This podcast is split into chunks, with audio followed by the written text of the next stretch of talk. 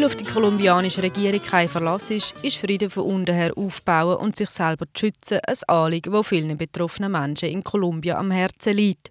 So auch der Friedensgemeinschaft von San Jose. Sie arbeiten zwar sehr viel mit den Kirchen oder auch mit diversen NGOs zusammen, die sie bis zu einem gewissen Grad beschützen und sie in ihren Friedensbemühungen unterstützen. Sie haben aber auch durchaus selber etwas zu ihrem Schutz beizutragen und versuchen auf verschiedenen Ebenen selbstständig für ihre Rechte als vollwertige Bürger vom kolumbianischen Staat zu kämpfen. Das heißt, dass sie Zusammenarbeit mit sämtlichen bewaffneten Akteuren verweigern und sich auch weigern, ihnen Informationen zu liefern oder ihnen sonst auf irgendeine Art und Weise zu helfen. Auch das Tragen oder das Benutzen von Waffen ist nicht erlaubt. So möchte sich die Gruppe von Menschen aus dem bewaffneten Konflikt daraus aushalten. Um für alle sichtbar zu machen, dass sie Mitglieder der Friedensgemeinde sind, haben die Mitglieder am Anfang ganz bestimmte Identifikationsmittel entwickelt, wie das Mittragen von ID-Karten oder das Anlegen von T-Shirts, wo sie als Mitglieder der Friedensgemeinde ausgewiesen haben. Die Identifikationsmittel haben sich aber nicht bewährt und werden heute nicht mehr benutzt. Bleiben ist aber ein anderes Mittel, um sich als Mitglieder der Friedensgemeinde auszuweisen, wie die Marjorie von der Internationalen Friedensbrigade meint. Pues ellos primeros como pues medidas de protección ellos tienen como en la Holandita, en la Unión y en Mulatos tienen como mallas y letreros ¿no? que anuncian la comunidad de paz, que, que delimitan muy bien la comunidad de paz. No es así en todas las veredas que pertenece a la comunidad de paz porque ellos no, no es un proyecto geográfico, pues no es algo como una zona, es como tú puedes pertenecer a la comunidad de paz pero vivir en otra zona. Entonces hay como 10 o 12 veredas con gente de comunidad de paz. Marjorie erzählt, dass zum Beispiel in La Olandita, La Union oder in Mulatos grosse Schilder vor dem Dorfeingang aufgestellt worden sind, wo drauf stehen, dass alle Mitglieder im Dorf eben zur Friedensgemeinde gehören. Durch das können sich die Friedensgemeinde gut sichtbar abgrenzen von anderen Orten, die eben nicht dazugehören. Das ist aber nicht überall so einfach, weil man sich die ganze Friedensgemeinde nicht als ein geografisch klar abgrenztes Projekt vorstellen soll. Und es gibt auch keine klare Region oder Zone, innerhalb von der alle Leute zur Friedensgemeinde gehören. Man kann auch gut in einer anderen Zone wohnen und gleich zur Friedensgemeinde gehören.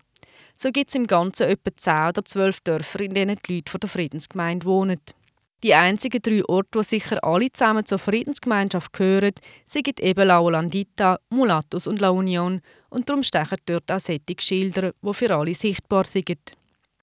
Abgesehen von diesen Schildern haben sie auch viele NGOs da und auch Mitglieder von verschiedenen kirchennähen Organisationen, die sie Tage begleiten. Durch das wird die Situation der Friedensgemeinde auch noch mehr sichtbar gemacht.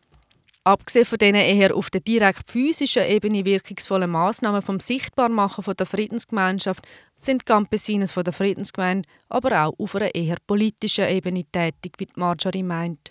Y si ellos, por ejemplo, apoyan la, la, formación de asociaciones campesinas, que son gente que, que están cerca de los principios de la comunidad de paz, pero que por razón u otra no, no pueden participar en la comunidad de paz, entonces se forman como asociación campesina. para tener un poco también organizarse como Population civil. Marjorie erzählt, dass die Campesinos von der Friedensgemeinde zum Beispiel auch beim Aufbau von anderen Campesino-Organisationen helfen. Sie helfen so den Leuten, die eigentlich nach den Prinzipien der Friedensgemeinschaft leben, aber der Friedensgemeinschaft selber nicht wollen oder können beitreten. Das sei ja eigentlich auch Selbstschutz, wenn man sich besser organisieren So kann man sich nämlich auch besser verteidigen, wenn es muss sein, und man kann auch besser für seine Rechte kämpfen, wenn man nicht allein ist, aber dafür in einer Gruppe. So gibt die Friedensgemeinschaft auch in den Communiqués, die sie auf ihrer Webpage lancieren, nicht nur Sachen, die sie selber betreffen, ansprechen, sondern auch Sachen, die ganz allgemein in der Umgebung passieren. Zum Beispiel publiziert die Gemeinschaft regelmäßig Berichte über das alltägliche Geschehen und macht so auf ihre eigene Art und Weise Öffentlichkeitsarbeit. Nur schon, dass die Gewalt nicht einfach totgeschwiegen wird, sondern dass im Internet darüber geschrieben wird, bedeutet Druck aufzubauen und sich einzusetzen für mehr Frieden und Sicherheit. Bei der Öffentlichkeitsarbeit allein bleibt es aber nicht. So haben die Mitglieder der Friedensgemeinde in all diesen langen Jahren gelernt, an welche Instanzen man sich wenden kann, wenn man sich möchte wehren.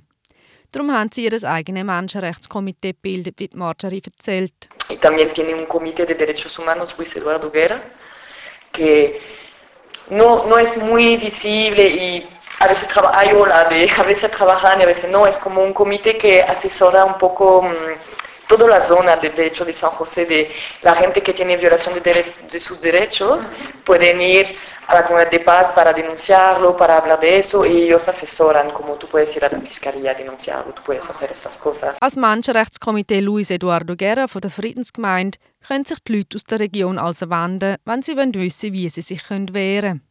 So wie es tönt, hat die Friedensgemeinschaft von San Jose also in all diesen Jahren vom Widerstand gegen Armut und Gewalt mit einer riesen Portion Mut und viel Eigeninitiative ganz einen Haufen Mittel auf ganz diversen Ebenen entwickelt, um sich zu wehren gegen Ausbeutung und Gewalt und so ihren schwierigen Alltag einigermaßen zu bewältigen.